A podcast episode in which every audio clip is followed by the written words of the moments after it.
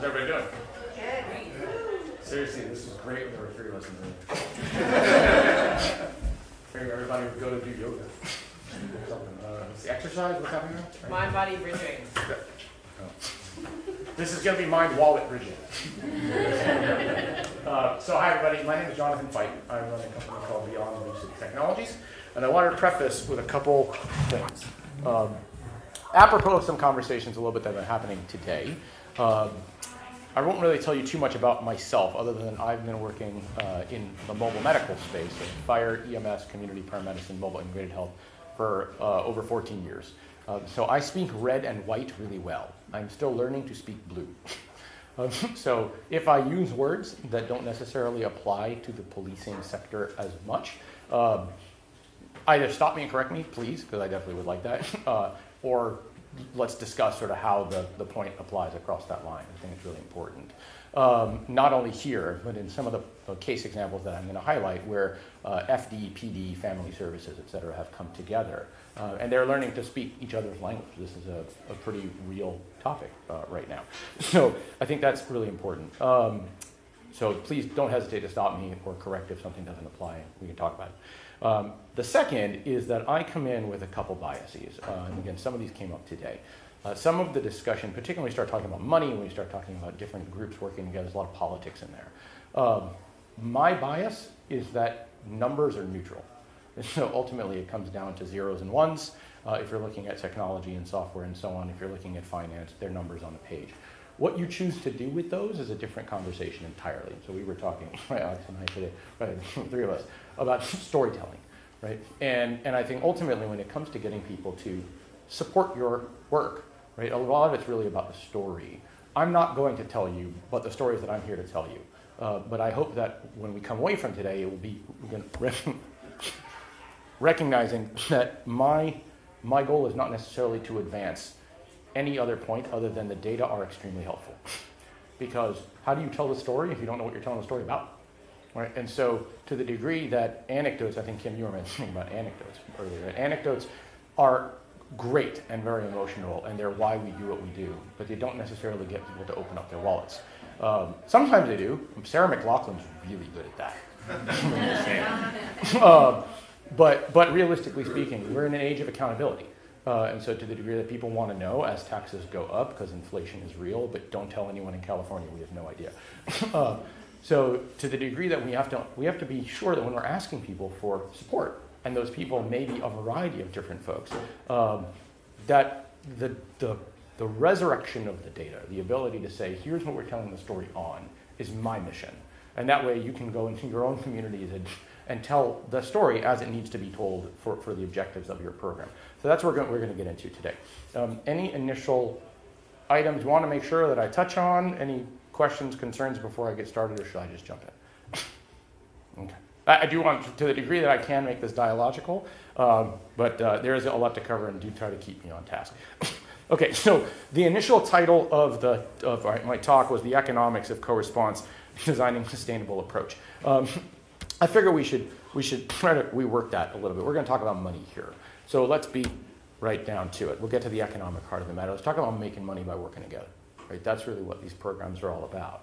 Uh, so to the degree that you know, I, my, my organization is unique in our space, we are the only technology company in mobile medicine founded by two non-clinician MBAs. I do not wear a patch. I serve folks with patches. I ride along with them. I absorb their stories and, their, and, and what their experience is. Uh, do not ask me to shove a tube down somebody's throat. It probably won't go very well. um, so, but I, but I will start by saying that uh, uh, I believe that the work that you guys do is sacred. Um, and it's my job to get you paid. That's what I do. So, to the degree that folks who are going out and serving others aren't necessarily great about demanding, quite frankly, what they deserve for that. So, my goal is to help you make that case. And as I mentioned here, we're going to start by talking about valuable objectives. And that's actually a really loaded word. So that's what we're going to talk about today. It's not going to be a theoretical conversation. Um, as I mentioned, my goal is to get you paid. Uh, so to the degree that I can have you come away from today with some tools, some words, uh, some calculations, uh, or understanding where to go find that information, that is my tangible objective. If you get richer off of my conversation today, I will have done my job. Uh, if you go away finding that I am most, you know, just the most boring talk of the day, I'll just be typical for myself. um, but uh, like I said, I think this work is really, I think it's really, uh, it's not only exciting, it's very tangible, but it also is the front end of a future. And, and I think I get the privilege because I work across the United States of seeing what other places are doing and what they're not doing. And I can tell you because most of the time, the folks who are, it's funny, some of the folks we were in the car with last night heard me say exactly what I'm about to say right now, which is the folks who are hardest on themselves are generally the ones who are doing it the best. There's a lot of places that think they know this very well and their programs have died. And there's a lot of places that are trying to get the economics right, get the data right, get the community support, get the politics right. Those are the ones who never think the job is done because it's not. And it's continued to go. But they're cognizant of the fact that they have more work to do and they tend to do really, really well. Uh, so, with that, uh, a disclosure here that uh, I work with some of the programs that I'm going to highlight today um, in a number of ways. That's why I know what they're doing. Um, I have the privilege of working with them on the data side, whether it's helping them analyze it, helping it collect it, et cetera. But I am not a clinician. They are doing the work. So the work that I'm going to show you is the work that they are doing and coming together, and I get to support them. Uh, with that said, here's the, the first thought for the next few moments. So, so what makes a co-responder program successful? We're going to talk about presumably either getting paid for your success or getting paid to become successful, right? But in order to do that, we have to understand what it means to be successful. Right? Is that you saved a bunch of people, that you kept them out of the hospital, that you kept them from going to jail, that you kept them off the sauce, that you kept them alive? Those are all different. So, so have we asked the question, what are the, what are the metrics that we're measuring against? And by the same token, what makes a program sustainable? Okay, so to the degree that you want to be able to do more of the work that you're doing, uh, I, am, I know of programs uh, in a variety of places, for example, that uh, are doing their programs are so successful that they are actually working them for their neighbors. They're essentially licensing out their capabilities to others who don't necessarily have the manpower or the, uh, in fact, in some cases, they're rural communities. There's literally no bodies there part of the year, and they're you know seasonal communities where folks are so come in and, and take over a task. So, what does it mean to be sustainable? I mean, so I see this is why I, I need to move my own slides. um, so, like I said, I, I, my my job is to get you paid. And so ultimately, I translate the sustainability to your ability to keep doing this job. Right? Uh, most police departments, most fire departments, many EMS agencies are nonprofit, are government oriented. Right? Profit is not necessarily their orientation, but that doesn't mean that they can't bring in more revenue to do their programs internally for more patients, right? More practitioners, larger space, right? We might not be talking about profit but that doesn't mean we can't talk about revenue in excess of cost. and, and that is a very different way of looking at essentially a math calculation. So I, have gone up in front of rooms and said, well, why aren't your prof- programs profitable? And say, because we work for government. So that doesn't mean you have to be operating in the negative. Even governments can turn a surplus. So to the degree that if you're, if people, if you can measure the work that you are doing and you can demonstrate the value that you are achieving, there are people out there whose job it is to give you money you don't need to go necessarily find them. My goal, and I will even say this to government entities, is that you should construct your co-responder program, your MIH program, whatever we want to call it, CARES program here, that we should construct that with the assumption that you will not get one dollar of government money. Not one dollar of grant money. Make the program stand on its own two feet, and people will fall over themselves to give you the government dollars. It will fall over you to give you the foundation dollars. They have to spend them. So, to the degree that the dollars exist, I, I live in the, in the San Francisco area. Man, there is so much money chasing stupid down there, it'll make your head spin. It's more than you even hear about. Um, so, the point is, the dollars are there. The question is, why you versus somebody else? And on that topic, the topic of the discussion of the word payer comes up a lot. I want to disavow any one of this. So, show of hands if you use the word payer in a conversation right? you, you, know where I'm going with this. Scott's heard much of this before. I, I bang this table as frequently as I can. So, anyone want to anyone want to throw out what a payer is? An insurer. Okay. Anyone know? Taxpayer. What was that? Taxpayer. Okay. Anyone know? You have patients who are self-insured, right? So, I would argue that a payer is somebody who pays. That's a pretty vague concept. right? So I, for example, oftentimes when we hear people talk about payers as insurers, okay, we're going to talk about that a little bit later, but there's an assumption there that an insurer is going to be in the mix. What if it turns out that the insurer doesn't have any direct benefit from a program like this? There are a lot of communities where, for example, a hospital that is getting a lot of readmissions, again, sorry, I'm showing my red and white side here, but, but where a hospital receiving a lot of patients, there has been a vast misconception across the EMS and fire community that hospitals don't want readmissions. If I can blow your mind, it will be on this point. That entire calculation is based on a mathematical error. So the idea that patients coming back into a hospital don't get paid, that the hospital doesn't get paid to see that patient again, that has been the assumption. That is incorrect. Uh, the hospital receives a lower payment, they get a discount. If I had to ask any of you in the room, if you, would you prefer 97 cents instead of a dollar or zero instead of a dollar, which would you prefer? Bring on the 97 cents, right? So the readmission model doesn't work. We're going to talk a little bit about that.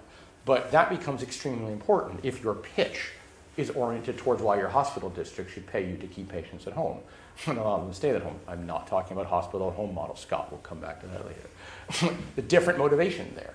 Uh, it's not about keeping the patients at home because they're not readmitting. It's about keeping the patients at home because you can care for other patients or do other things in that space.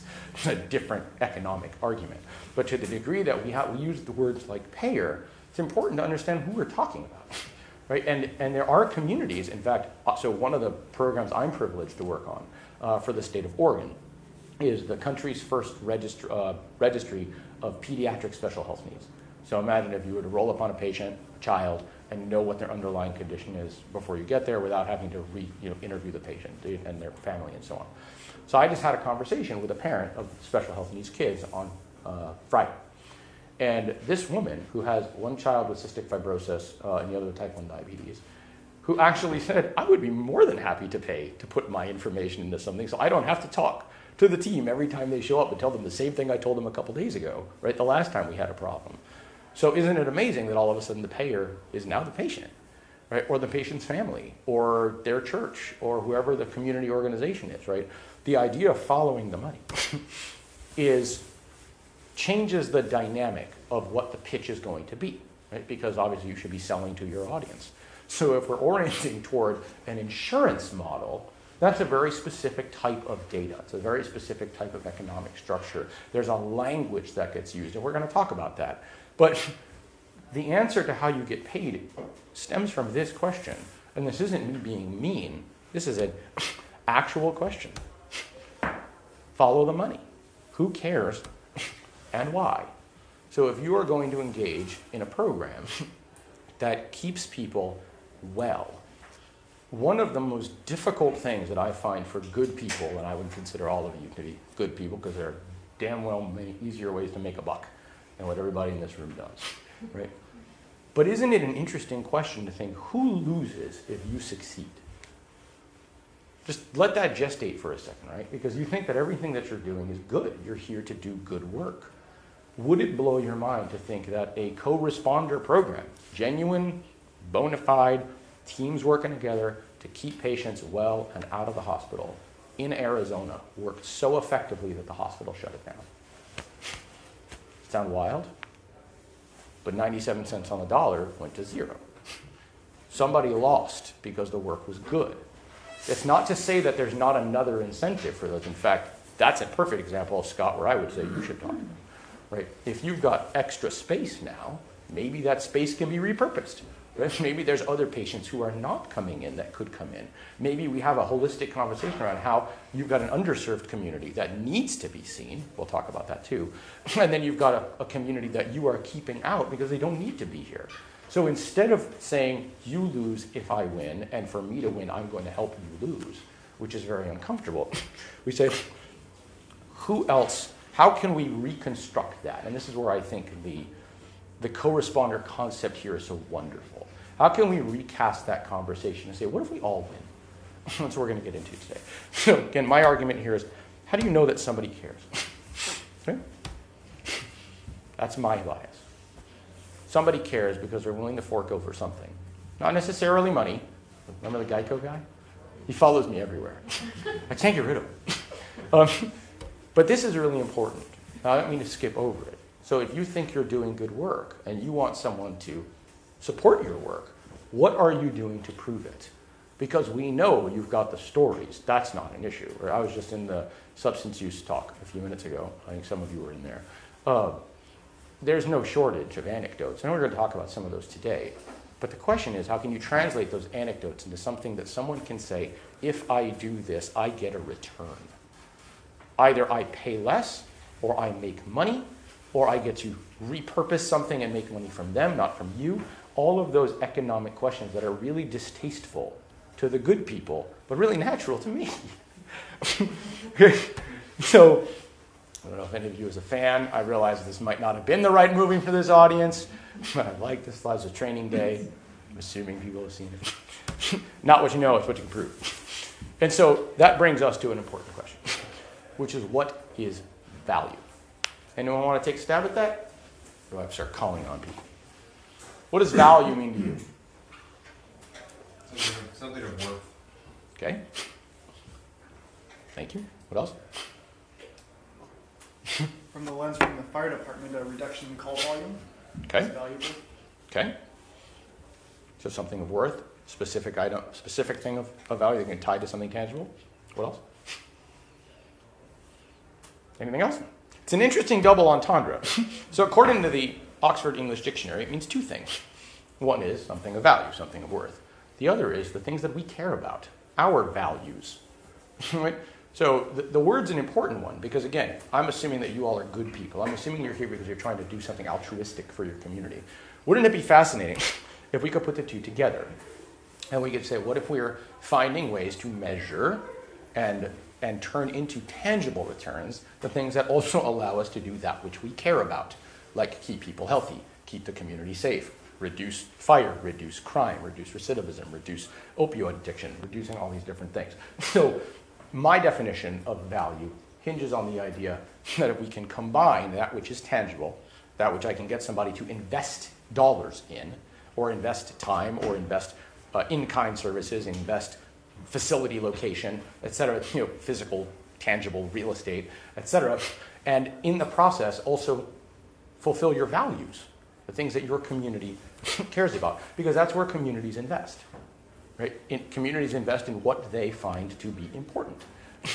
there are lots of different acronyms. It drives me crazy how much acronym soup is in this whole ecosystem, right? But some people call it community needs assessment, community risk assessment, community, et cetera, et cetera.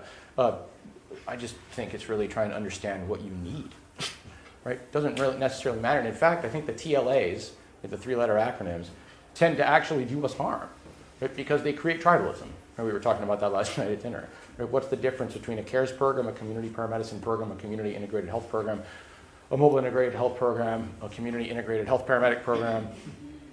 They're just politics. Right? Am I wrong? Right?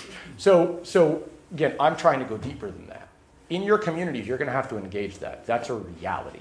Right? Unless and until someone decides to throw open the gauntlet, which the state of Ohio basically did. It's not an impossible thing to do. They basically said, just don't kill anybody.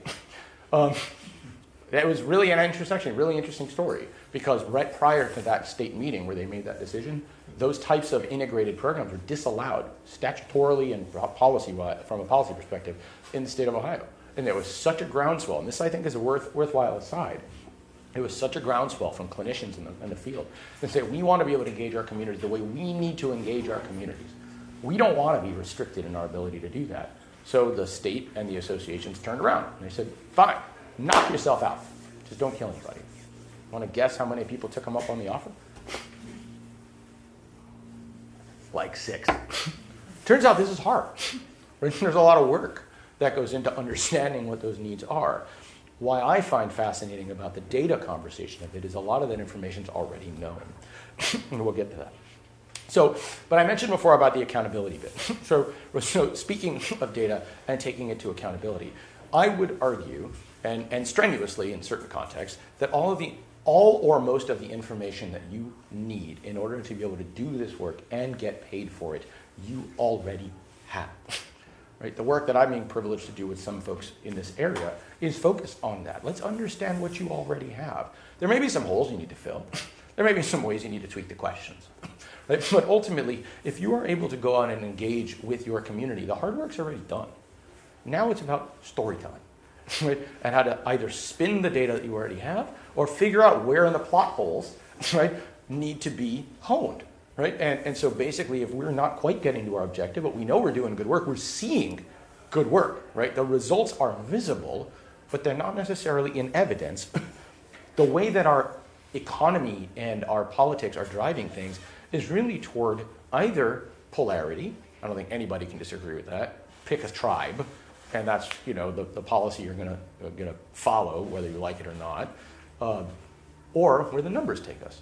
Right? And that accountability is really interesting because it can cut across those, those political lines in many cases, as long as the numbers are based in reality. Right? If you're, if, you're, if you're clearly fudging things or leaving things out, but if you're basically saying, here's what we're dealing with, and I mean, I live near San Francisco, so if somebody were to try to say we don't have a drug problem, they're missing the boat. Like, I would be happy to walk them through the subway stations. so the question is, what do you do about that? That's a different story, right? And, and wise people can disagree around what the solution is, but you can't put the evidence of an increase in substance use related deaths in San Francisco in front of somebody's eyes and have them say that's not real. Right? The fact that we had 10, 10% rise in on the road deaths in the United States between 21 and 22 is real.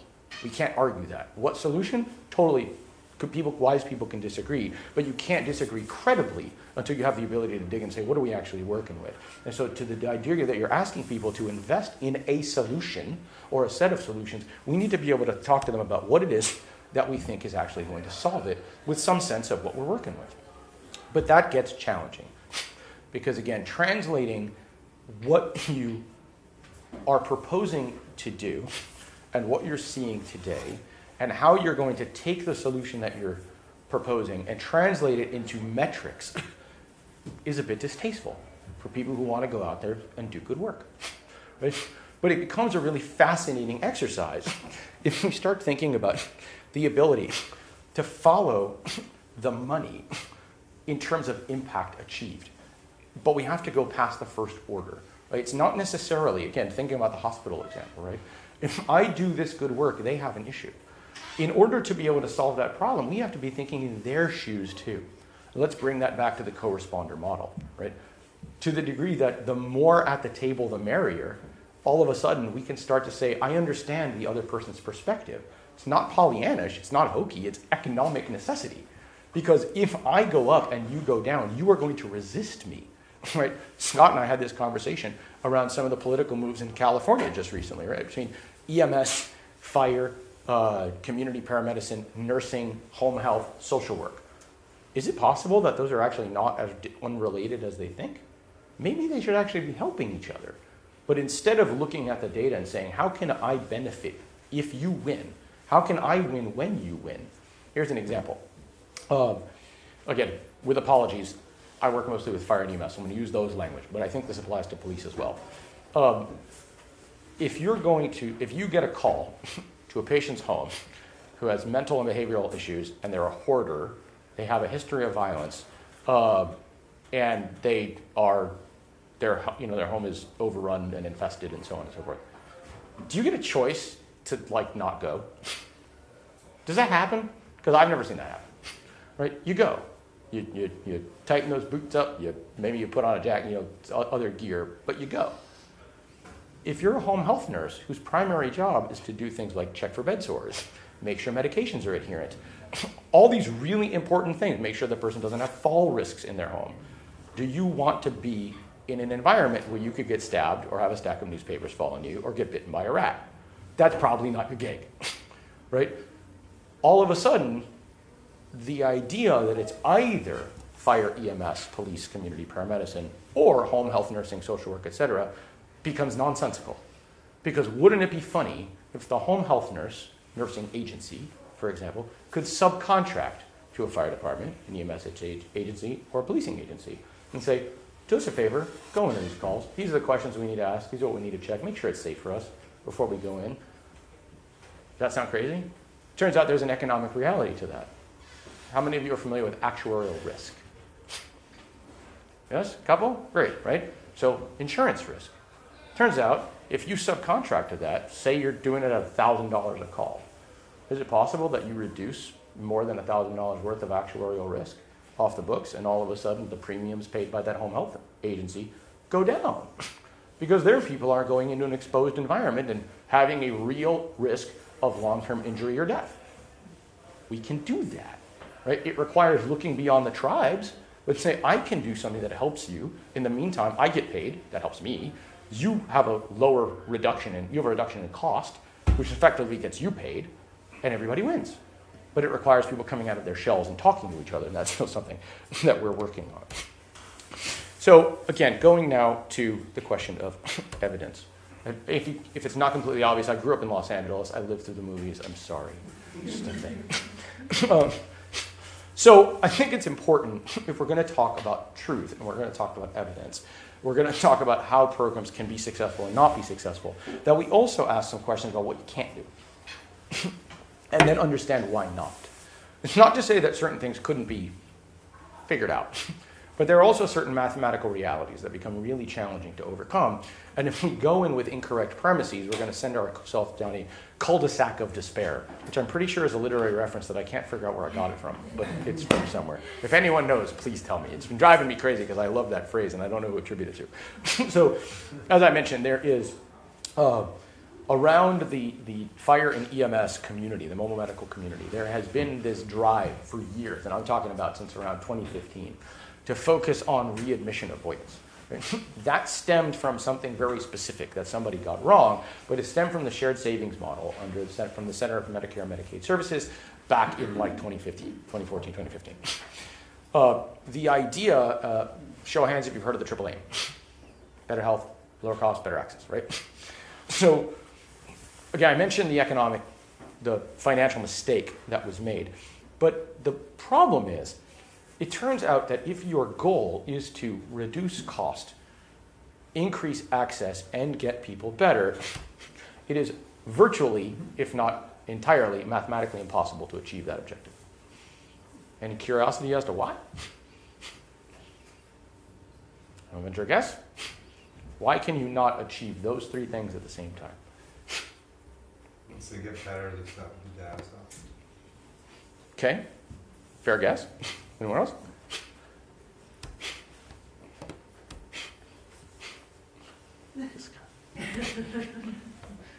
turns out, I like where you're going with that, but turns out getting people into care is pretty expensive. You guys free? Hospitals aren't free. Ambulances run on coffee and smiles. I mean, so I've met a couple people try to make that argument. That's an interesting one. I don't go too far. it turns out that getting people into care is expensive. Period. Full stop. right? So I think, Kim, you may have heard me say this in one of my previous presentations, but anyone care to venture a guess as to what the most cost effective patient is? Slightly a trick question, but not wrong. Someone healthy? No. Good point, but no. Someone negligent of their health? You're getting closer. Keep going. Who said it? I did. There it is. So, most cost effective patient's a dead one. Um, thank you. You're welcome. You're the first person who's literally ever gotten that right. She just walked in two minutes ago. I love it. All the, also, the point that all of the intro to now was totally irrelevant. Good for you guys. Glad I could help. I. So, which is better? A patient who costs twenty four twenty one, or a patient who costs thirteen fifty eight per year to take care of? Anyone? Depends on what side of the table you're on. It defines what you mean by better. Love it. Okay. Both of those. Anything else? Okay. I, th- I think kind of where you were. I love where you were going with that because that's going to be what I show in a second. I think we were talking about is whose perspective, right? You're asking. Great. So let's dig into that. So, to the degree that there is a fuzzy term, we're going to come back to this and sort of try to unpack it a little bit in a minute called social determinants of health. I don't like that phrase. I don't think it means anything. I tend to not enjoy words that don't mean anything. So, to the, to the degree that you have four words there that no one can actually define what those are, and in fact, the evidence for that, which is the HL7 gravity project that I'll come to in a few minutes, is evidence of that, and I'll explain to you why when I get there. But one of them that comes up a lot is alcoholism. right, or the consumption of alcohol. That is considered to be, particularly in excess, a social determinant of health for a variety of reasons. So, some data to support the question and the conversation from a minute ago is that the cost for a non drinker with a heavy drinking history is $2,421 per year. That is somebody who is no longer a heavy drinker. Now, if you let that person drink themselves to death, their number goes to zero pretty quickly. Although there is certainly some cost, I guess, in moving them for wherever they died. And I don't mean to be gory about it, but these are real questions, right? If you're going to talk about the economics, do is it cost effective to intervene in somebody who, you know, for somebody who is drinking themselves to death? From a financial perspective, maybe not. From a social good perspective, absolutely. Right? So, we don't want people, no one in this room wants people to be in that situation. We just can't make the argument that we're going to lower costs by doing that. We have to be able to go, yes, please. I'm, I'm curious how, because a lot of what you're saying, and I'm trying not to speak in acronyms, so forgive me I No, go ahead. business, but from, as Washington State tries to move away from more of a fee-for-service model of paying for Yep. services towards a value-based model, and Yep. I'm wondering what, we can get into how that's defined, and if that's accurate. But how does this play into that? Because a lot of this is dependent on how you as a provider or as a service person are Yep. getting paid for services, and Yep. it depends on which is better. It's one reason why value-based programs are having such trouble, is that the different practitioners associated with them have what a lot of people like to call perverse incentives. Um, the problem is perverse incentive goes right back to what you said, which is it depends on who views it as perverse. Some people see this as great. It's exactly what I'm getting paid to do. I'm getting paid to pay, take care of sick people. If you make everybody healthy, I'm out of a job. Right? I mean, that's where, again, if all towns were healthy, like I'm the white cloud. So when I show up, every town is healthy and nothing cool ever happens when I get on the truck. So if any of you guys are having trouble in your community, bring me along on a ride along. You'll have the greatest day ever. but it's actually an interesting problem. So I did that. I'm going to answer your question in one more second. but I did that in North Kansas City, Kansas. Kansas City's region is not known for not having hot ambulance use. They have some stuff going on in Kansas. And literally nothing cool happens when I show up. It's the wildest thing ever. I spent more than four and a half hours in a firehouse that didn't get a single call. They loved it. They had time for dinner. They were playing with drones. It was wild. And, and then the chief came in and literally said, Can you go? Because like we need to work. Um, and not for nothing, I walk out of the station, the lights turned on, man. It was wild. so, um, who is incentivized, right? If, if you are, if your economics are oriented toward taking care of people, and those people are well, you don't take care of them because they don't need you, which might mean that I can replace you, or I can shut down an emergency department, or I can brown out a fire district, you know, fire station, right? So the the question of who is determining that value and how to align those incentives is what that whole ecosystem has been working on for years. what they're starting to do now, besides using the insurance risk model, which cuts through a lot of that, um, is the well, the reason why it cuts through all that is because it requires all of those economic inputs. So you can answer the question of am I achieving increased value by pulling together all of the numbers. You just can't do it on your own. Because you'll only see one facet of the diamond. But if you say, well, what's your cost and your cost and your cost and your cost, and how can we maximize those? And that's where I'm going to go with this in some of these case studies, because when they work, they work like gangbusters. But you really have to understand the economic drivers of each of those parties. That doesn't tend to fit in 140 word characters or 140 character. You know what I'm saying? It's not Twitter ready, right? It's not bumper sticker ready. Uh, and I think that's where the politics come in and sort of disjoint this because so much of it becomes tribal what fits on a cart, right? What fits on a picket, what fits on, you know, in a 30 second thing in front of your legislators. These are really complicated, uh, but we can get there. And I think one of the things that I, why I try to give this type of conversation is to understand that if you're looking too short sighted, you're ultimately going to potentially cause a further harm down the road, right? And um, we'll talk about food in a second, but uh, food is an interesting one. There's a food as medicine movement. I think you, some of you probably know. We're in, we're in that kind of political environment in Washington, so some people probably know food as medicine up here. um, you know, the idea that if you educate people on the idea that um, not eating certain types of foods is better for you in the long run. It might seem more expensive, not necessarily, but can seem more expensive to eat healthier. But you're going to make up for that uh, cost savings with medical savings. Right? New York is a pretty tragic place for this type of argument because there are areas like Harlem, better now, but for a long time they were basically food deserts in the middle of Manhattan. Right? And you could not find fresh food and you could not find anything that basically wasn't fried and probably pretty bad for you to begin with, and then they made it worse. um, but there were a lot of people who didn't have access to better food than that. So the argument that people often gave was that the long-term view, the actuarial view of I'm going to eat better now, but I'm going to not spend the money. Oh, I'm going to spend the money later in terms of taking care of my health didn't hold water because people weren't living that long, right? So this idea that I'm not going to survive to recoup that savings is a tragic economic reality, but it's an economic reality nonetheless. So if you look at it that way, who actually wins if you teach people not to eat the bad food now? Those same companies, because they have a longer lifespan in which you can ultimately have it. It's actually a very Republican right wing concept, right? Lower the rate, widen the base, right? So if I am stretching out your lifespan, I may not be having you consume as much right now, but I'm going to keep you as a customer for longer. so all of a sudden you can align those incentives to say, I want to empower, you know, as a fast food company, as whoever, I want to keep you healthy because I get to keep you. And now you've changed what was pri- prior a tribal polarized conversation into one where everybody's saying, we want to get you, we want to give you healthier options. And the evidence for that is literally coming out of places like McDonald's. Uh, that they are saying we are going to give you other alternatives. We're going to put the calorie counts on so that you can be educated about that. And in the process, we're going to keep you around and we're going to ultimately make more money for you. And at some point, we're going to raise our prices and you're going to keep paying them and their stock price goes up and everybody wins. Right? But the idea is that if the if the individual who's coming in, their customer is healthier too, that's a win for them. It's a win for the healthcare system, and it's a win for the company. Uh, and it's not imaginary. Um, so this was just a little bit more what we were talking about. Uh, and again, here the, a little bit about the alignment of the incentive. So again, if your goal is to avoid getting, letting people get sick, then that, that's different than keeping the cost down, right? And, and I think we need to align those, but we can align those.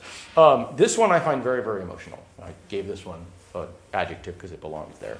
Um, this is one of the most powerful programs that you guys can implement. Uh, you can do it with essentially no cost uh, other than your time, uh, and it gets you an ROI of 300%. Please take that home with you.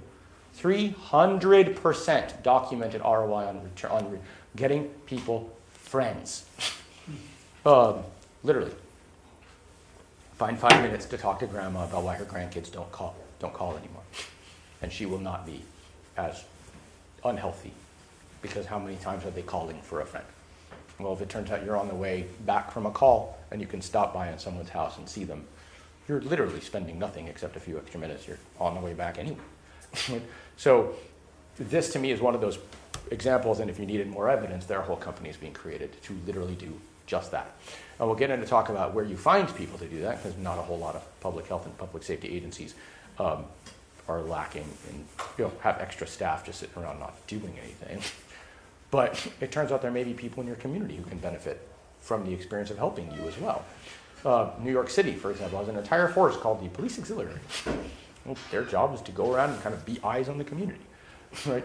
Um, wouldn't it be neat if you could have, for example, kids in the community who are, you know, they have to do community service hours for high school, right? and so they can work as part of the team. They get something neat on their resume. They're doing something good. You guys are getting a, a, a win achieved. And again, it's a, it's a collaborative uh, address of the problem. Food insecurity, I think, was, is kind of a funny one because it's so obvious. Uh, if someone's calling you because they don't have food, so they're hungry, and you get them food, they're not hungry anymore.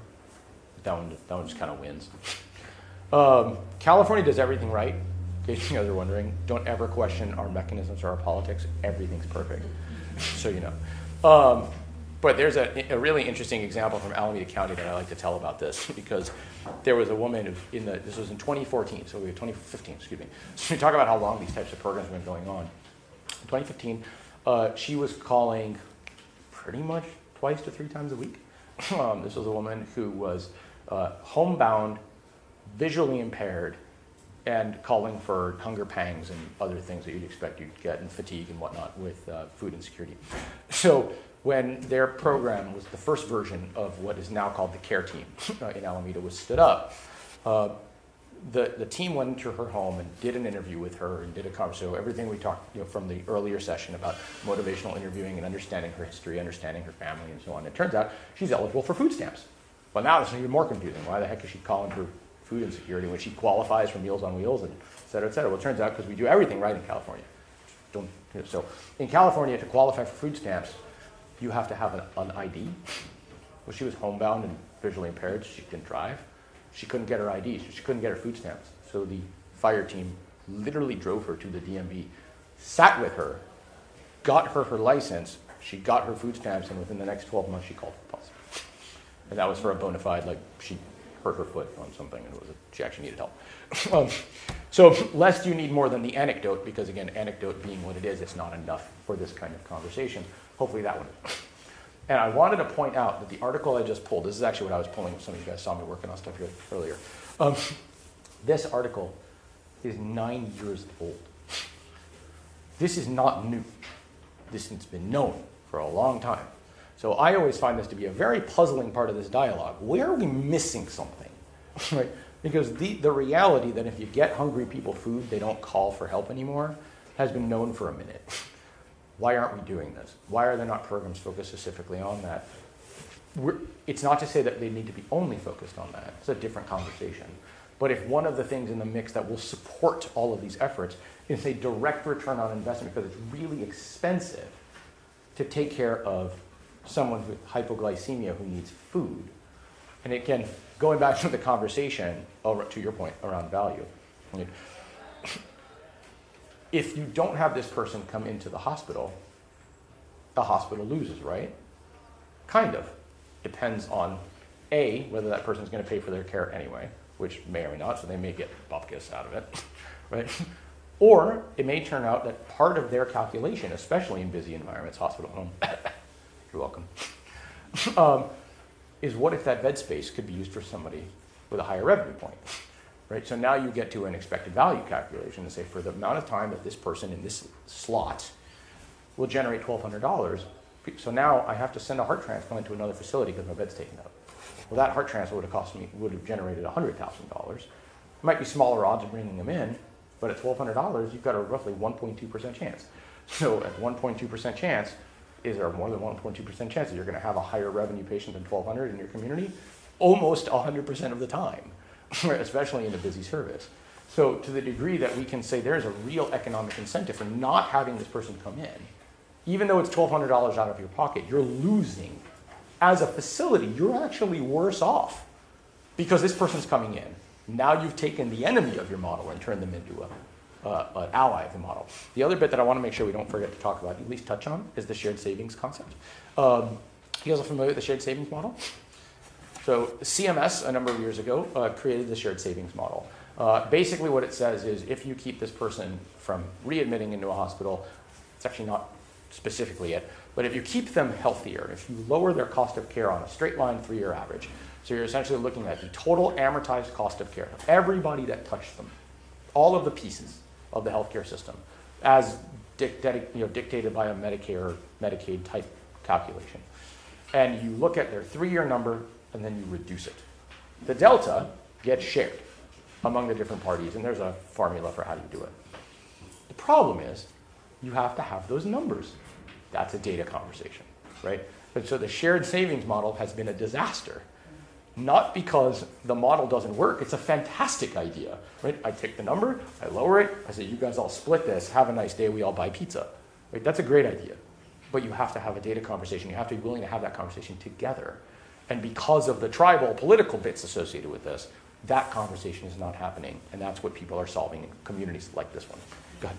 Um, go back to the hospital calculation for a minute. This one? My, my hunch is that the money saver for the hospital is getting people out quickly and keeping those beds filled on time. Like, is it much more expensive to keep people, or as we say in Washington, board them? Is that the work, is that what we should be focusing on for cost saving? It depends. Um, so when I talk about hospital costs, I'm sort of using the ED and the inpatient environment as a blended average.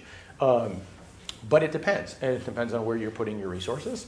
Uh, if you have, based on your payer mix, for example, you may have more people coming in who need those ED spaces, uh, or excuse me, the inpatient spaces because they need ICU care, because they need other specialized care as opposed to the ED. Uh, in other cases where you have a lot of violence in a community, for example, you may need more spaces in the ED. They may never make it to the inpatient. Uh, you may have opinions on that particular matter.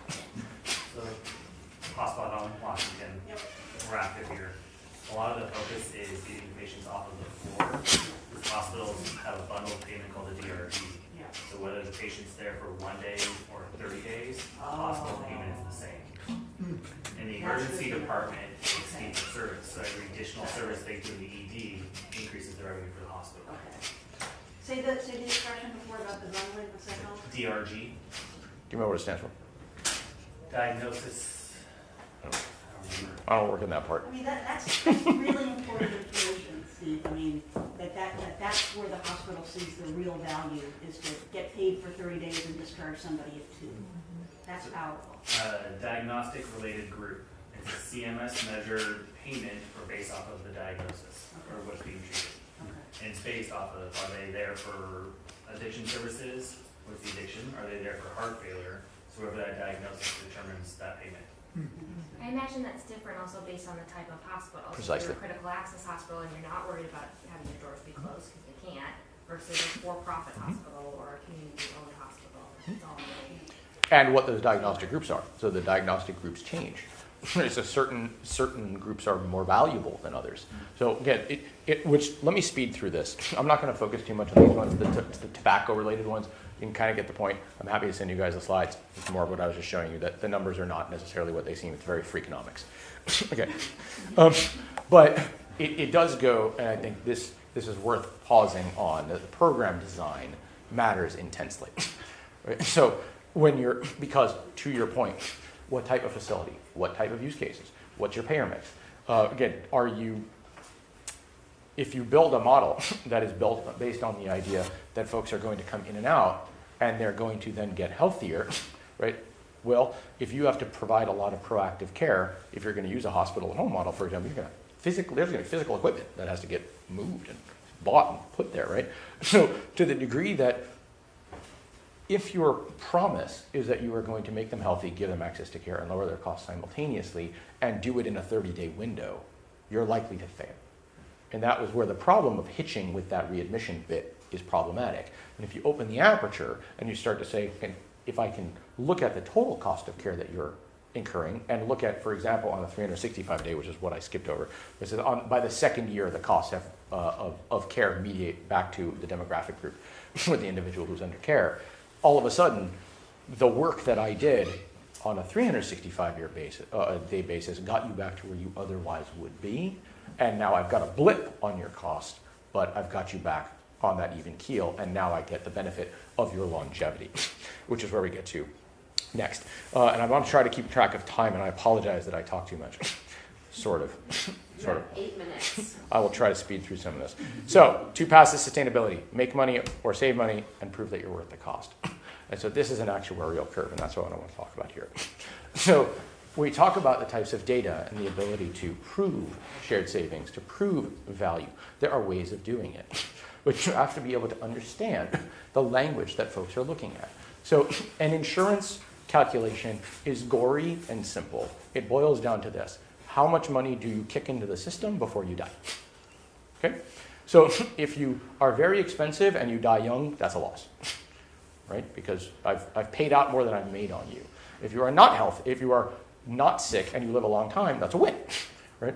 Most people are somewhere in, you know, they're on a continuum. Right? And so the objective of insurance and where your economics orient around the idea of being paid to reduce the risk is can I move you from a situation where you would be very expensive and I don't know how long you'd live, but if you're a, again you're a chain smoker and you're drinking a lot and et cetera, then I get you into care, or now you're starting to call 911 because you really don't feel good, and all these things are going badly.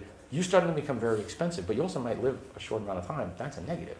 There is a. It might sound perverse, because it is, But it's also good for you if you can say, hey, insurance company, I will help this patient live longer.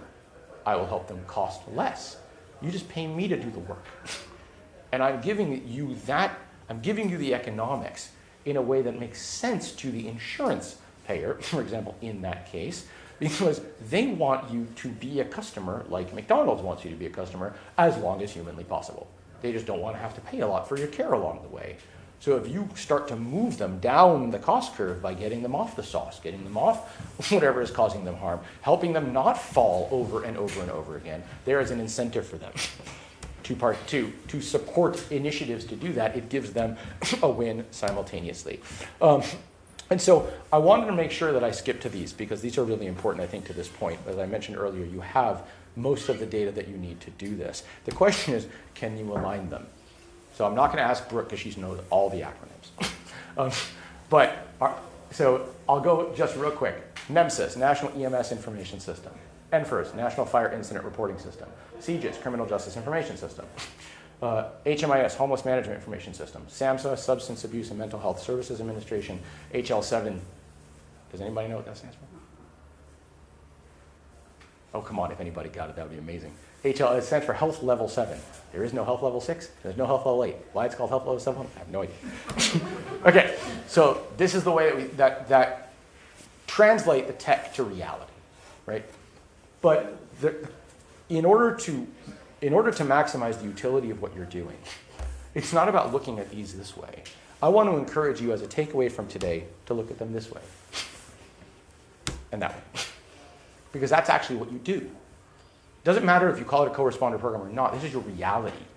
Right? You can do this whether you're whether you're rolling hot or you're rolling code two or you're showing up as a co-responder program. You are going to deal with this.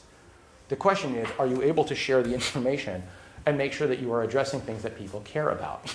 Right? And that will then get you compensated, not reimbursed. Please never ever use the word reimbursement again, unless you want me to pay you back for something. Ever. Reimbursement means something.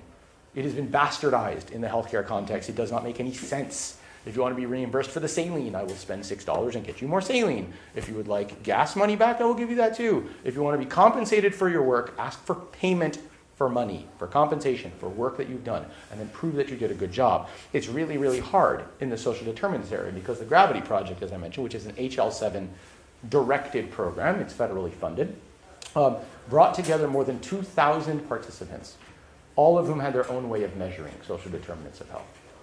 Oh, shit. I mean, if you've got 2,000 ways of measuring something, you're basically not measuring them. So, my argument would be what makes a, a, a co responder program successful is that you've met those goals. The question is, what are those goals? And so, with that, I'm going to skip over my little video. Have any of you guys seen A Beautiful Mind? Okay, I recommend that you watch this scene where it's the way that if everybody goes for the blonde, nobody wins, but everybody goes for her friends, they all go home with somebody. That's this scene. I highly recommend it. Right? Instead of all going after the same pot, everybody finds a way to help each other out so that the whole rises and everybody does better. So, with that, I want to spend four minutes, if I may, talking about a couple different programs because there are examples of where this is working very, very well uh, and very poorly. So, this is an example of one that may or may not be near where I live. I will not tell you where it is, it's not that far. Um, imagine a situation where your answer to a community co-responder program is that uh, in response to a mentally ill person getting shot in the head and killed, um, where some people in that public health and safety ecosystem knew that this person was mentally ill, and he had been living in the park and ride for a very long time. Uh, he was not going to cause harm to anybody, and the person who ended up shooting him had also been involved in another officer, officer involved shooting prior to that. So the uh, on another very similar situation, it was extremely sad. Um, the answer that the community came up with was that if there is not assumed to be violence, then the police would stage and fire would take over the call. Who loses in that situation? Police. In fact, the police chief was pissed. Basically, he said that guarantees that every encounter we have is going to adhere violence, right? Because anybody who's we're being told to wait unless violence is implied in this encounter. That means our guys are going to be exposed more often. Our people are going to be under the gun. I mean, sorry, bad analogy, but like they're going to be videotaped more often. There is a spectacle here. The odds of a lawsuit are higher, and the fire department is going to take care of all the happy, calm calls. That did not work, and it hasn't worked. It hasn't. It hasn't gone anywhere. Badly designed program. As opposed to this is the one from Alameda that I mentioned, um, and it has worked so well, and people are so happy with it that it got trans. It's now uh, a municipal line item. It brought together the Alameda Fire Department, the Alameda Police Department, and Alameda Family Services, recognizing that there was a group of individuals. They're not being called patients; they're being called clients. It took me a while to wrap my mind around the idea that we're not calling them patients, um, but they fall into a crack because on any given day, you're not really sure what you're going to get with these patients, clients. Excuse me. See, I did it again. Um, right? If, if an individual is sleeping on a park bench, is that person in the midst of a healthcare issue?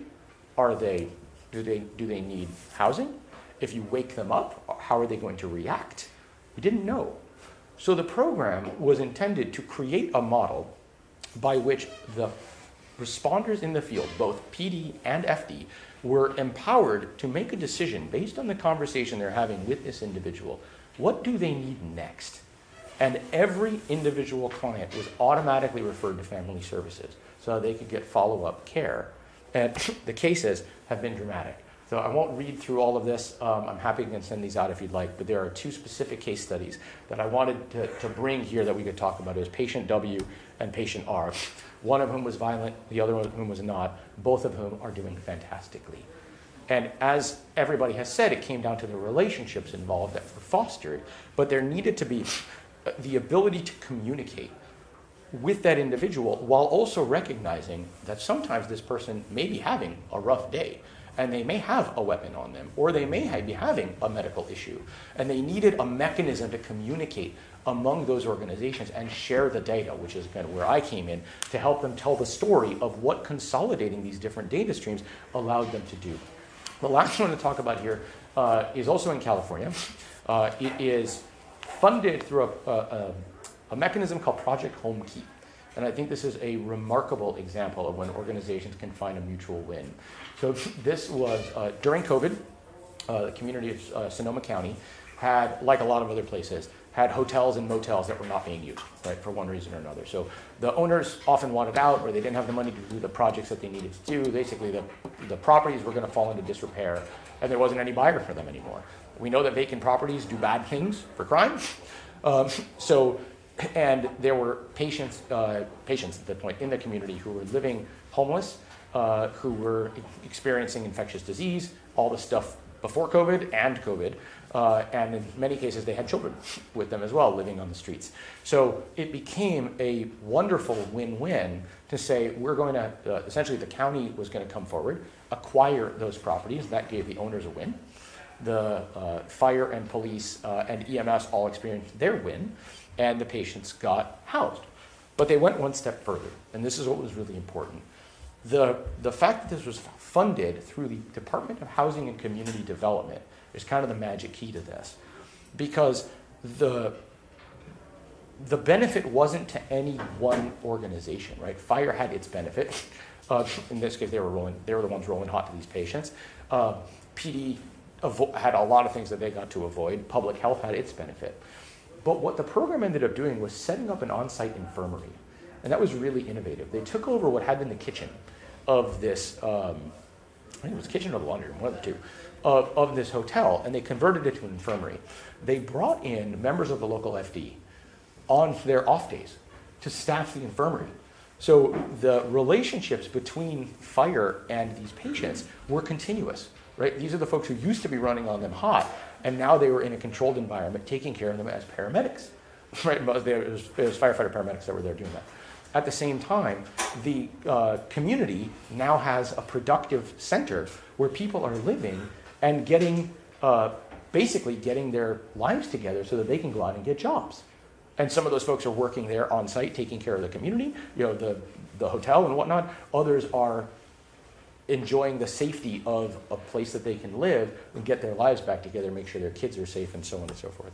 Um, and I, I mentioned earlier, I'm sorry, I know I'm a little over, this will be a two slides, three slides. Promise my last name. Okay. That the cost to do this type of work can be extremely low. And that was really where I wanted to end on this because I don't want to suggest that these have to be very cost intensive things to do. Right? There are gobs of money and resources out there for this. I'm going to show you those on the next slide. But this is an example of a social determinant, which is a lack of access to education, that tends to have long term reverberating effects in communities. We know that. In Boston, which is where I went to school, um, there are two major universities that have education programs at the school. Wouldn't it be wonderful if, whether it's an education social determinant, a housing social determinant, a food social determinant, for example, if you have a cooking school in your community, a hospitality school, if you harness those students, send them into the community, let them cook for the community, let them teach the community. They need that experience anyway. And you are getting an expansion of your workforce beyond what you necessarily have on site with you. You don't have to bring them in as members of the team per se, but they get to be force multipliers to you. That is a true, again, co response approach from a communal perspective where everybody wins. If you take this approach and you bring these organizations together, this is a program I was involved in in Connecticut. Look at how many partners were involved in this, specifically focused on opioid intervention, but it involved everyone from PD, fire, EMS, hospital, etc., down to parks and recreation. Why parks and recreation? Where were people sleeping? Right? So, to the degree that all these different groups came together, and the federal government now in particular is directly monetizing and incentivizing that type of collaboration by offering not only the Overdose to Action program, which is the one I, that was the previous slide was funded through, but for example, there are initiatives right now that organizations in this room could apply for that have a 300% incentive simply for having meetings like this. To bring people together to say no individual fire, police, public health, housing, et cetera, service can do this on their own, but people are busy. If you need money to be able to backfill people because their work needs, needs to get done, but you want to send your local leader to a meeting, you need to hire somebody to be able to help so that you can send them out to do this work. And so our tax dollars are actually being invested through that massive transportation bill, $800 billion transportation bill, to specifically fund programs that are designed for collaboration. You can go on your own because not every community, rural communities, et cetera, won't necessarily have all of the resources in their community to do collaboration out of the box. But if you do have them, there are real economic incentives to say, come together and work as a group. And, and that is the way the programs are designed. That is all. Thank you all. I'm here to all day. So thank you.